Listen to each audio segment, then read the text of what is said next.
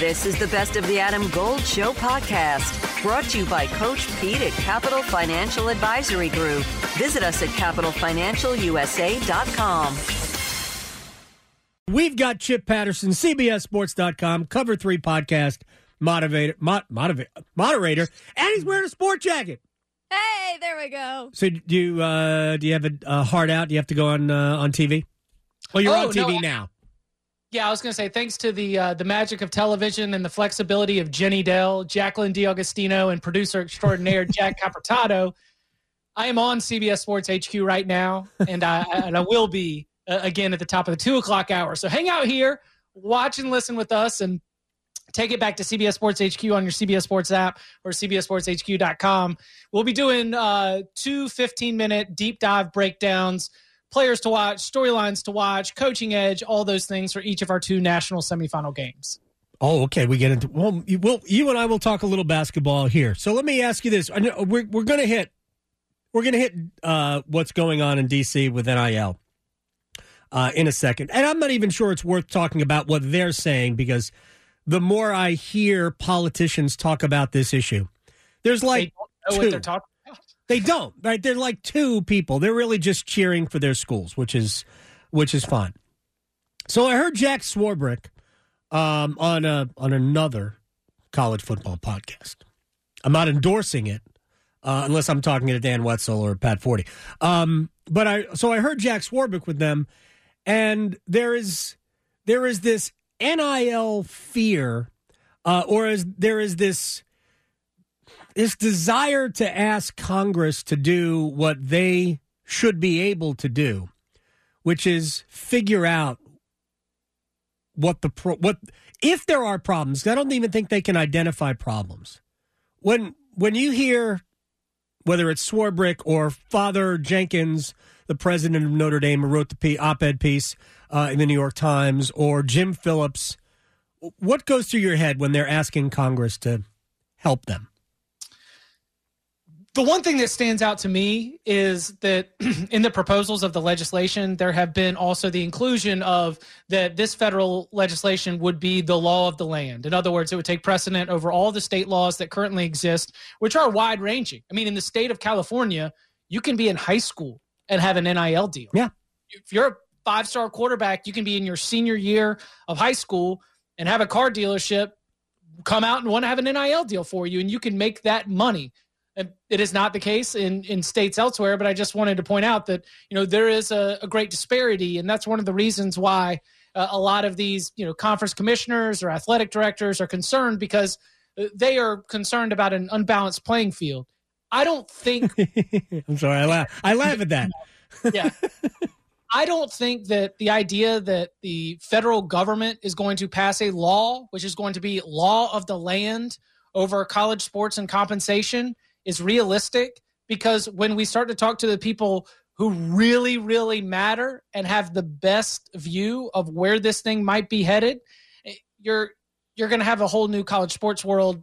I don't know, five years from now, ten Yeah. years from now. Like the the path which we are headed involves you know the the scenarios which would make even those laws be obsolete so it is a waste of the federal government's time to try and construct legislation that would become the law of the land regarding NIL because we are in such a bigger picture shape-shifting moment in college athletics that it might all be for naught uh, by the end of it the next decade Chip Patterson is with us as he is every Wednesday. Here's the the thing that I get to with this is we have I understand why the NCAA does not want uh, NIL deals to become recruiting inducements. I understand that because it used to be illegal to offer uh, an athlete money to come to your school.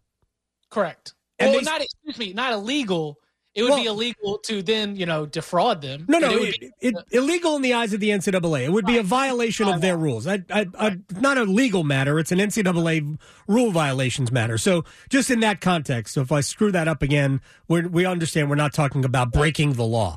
Um, so it, against it's it's against their rules. I understand that that used to be the case, even though it went on in hundreds of places for thousands of athletes over the last five decades plus.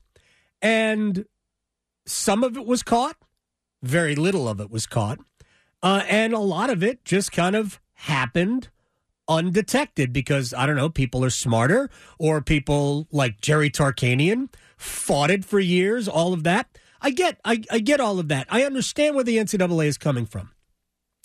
But the the question that I would have for all of these people is it now that we have brought all of that above board and we have said uh, that you know NIL boosters can offer athletes money, but there has to be a service attached to it. Whatever, that's fine.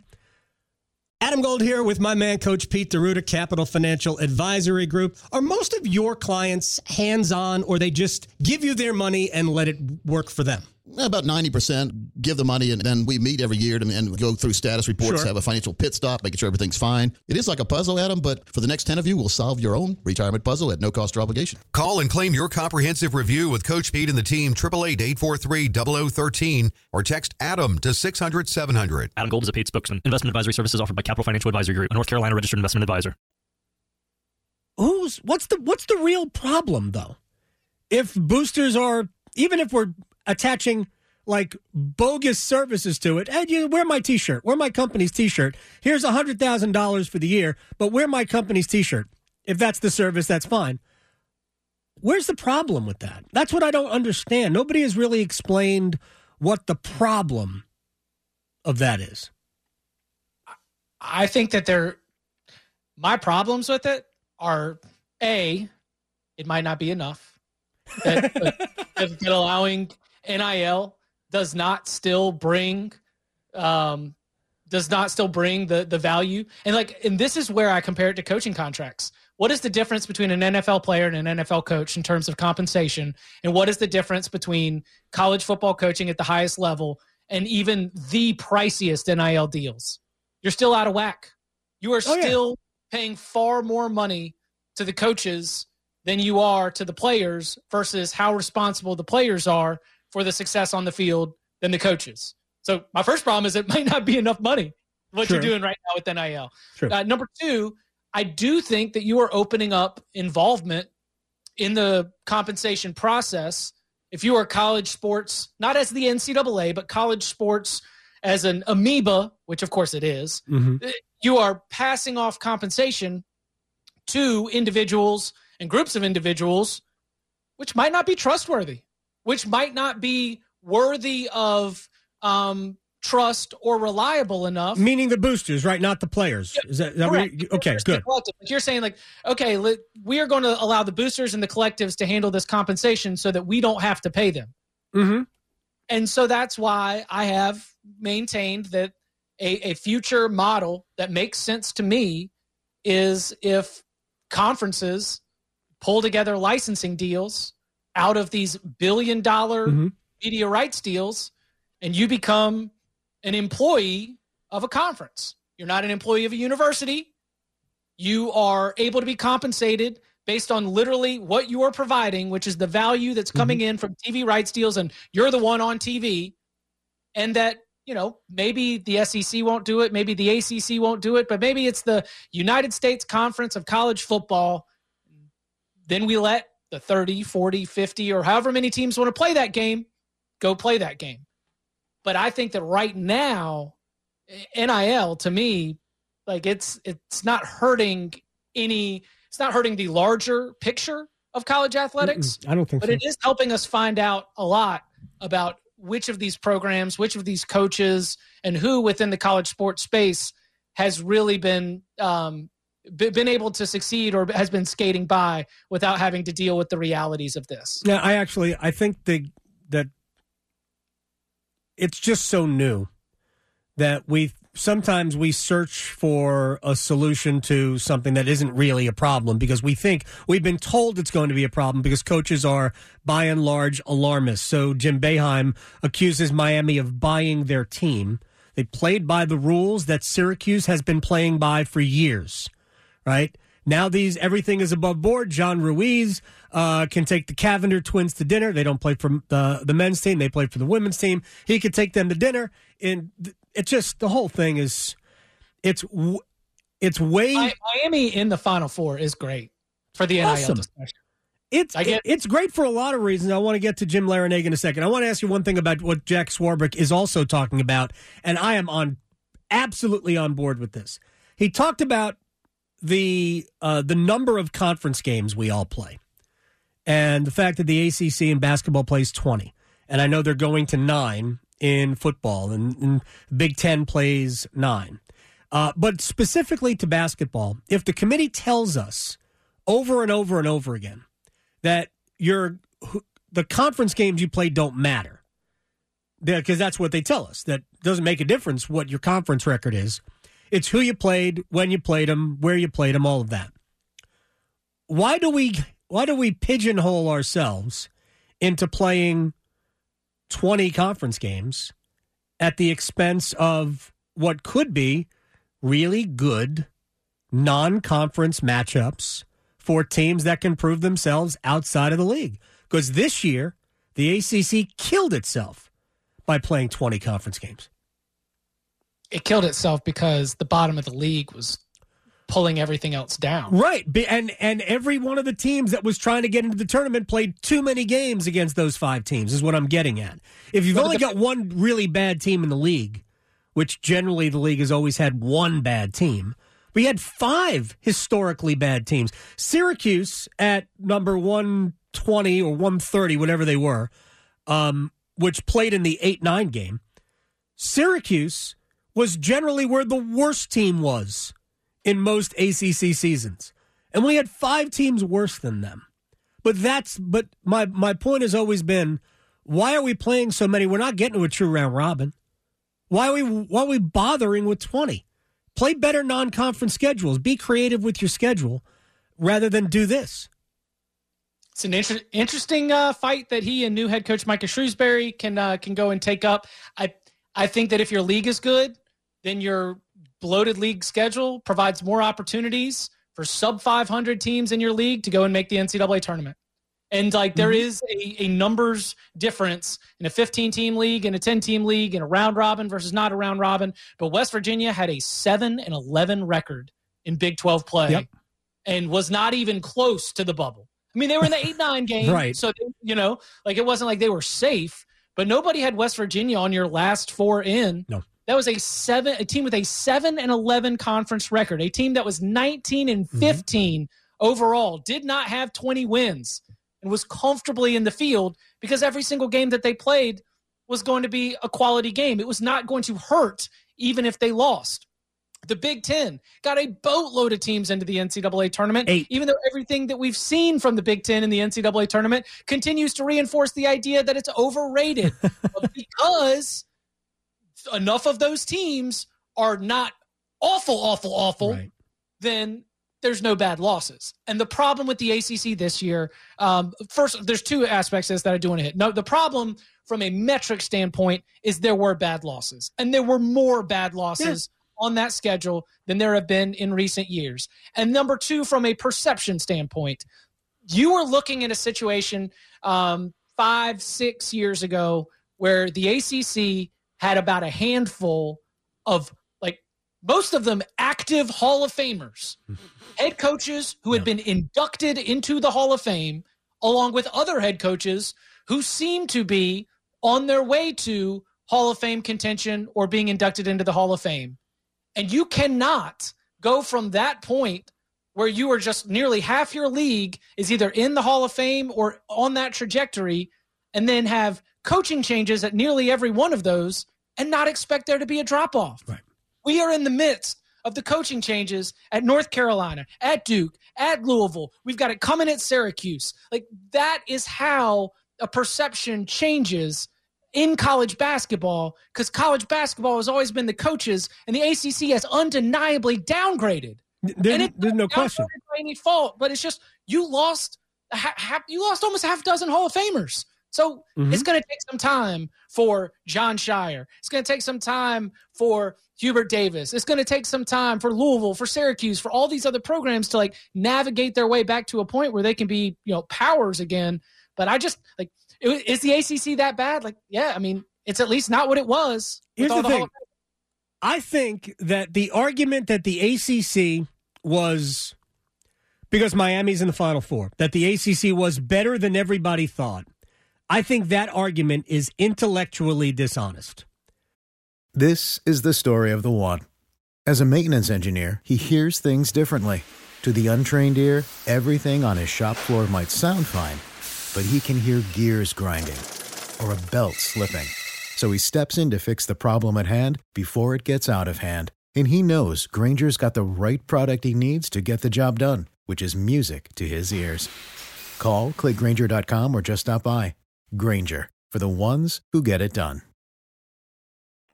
We know. We watched this year. The I'm not saying the AC, the ACC was not worse than the Mountain West Conference. That's the biggest problem that I have with that whole conversation. I understand what the metrics say, as you said, and we. I, gosh, I talked about it for a month. It's the bottom five teams dragging everybody down. So the fact that like Clemson should have been Clemson's and- metrics should have been an NCAA tournament team. Right, eh, but also losing to those teams, like Clemson losing to Louisville, Miami losing to Florida State. Right, but my but the my point about those particular losses is that anytime you play a conference game, you can lose even on your own floor, but certainly on theirs. I don't care how bad the conference team is. I don't care how good the conference team is. When you play a league game, it is a losable proposition for you. Um, but you can absorb those losses if the majority of your games are considered good wins. And that's the problem of the ACC this year because the middle of the league's numbers, the metrics and how we how we determine what's a quad 1 or a quad 2, I mean, I was looking and listing each game in the last 3 weeks of the season as was it a quad 1 opportunity, 2, 3 or 4. And there were more 3s and 4s than there were ones and twos, and it wasn't close. Like there were teams that had like six games left, and four of them were quad three or quad four opportunities.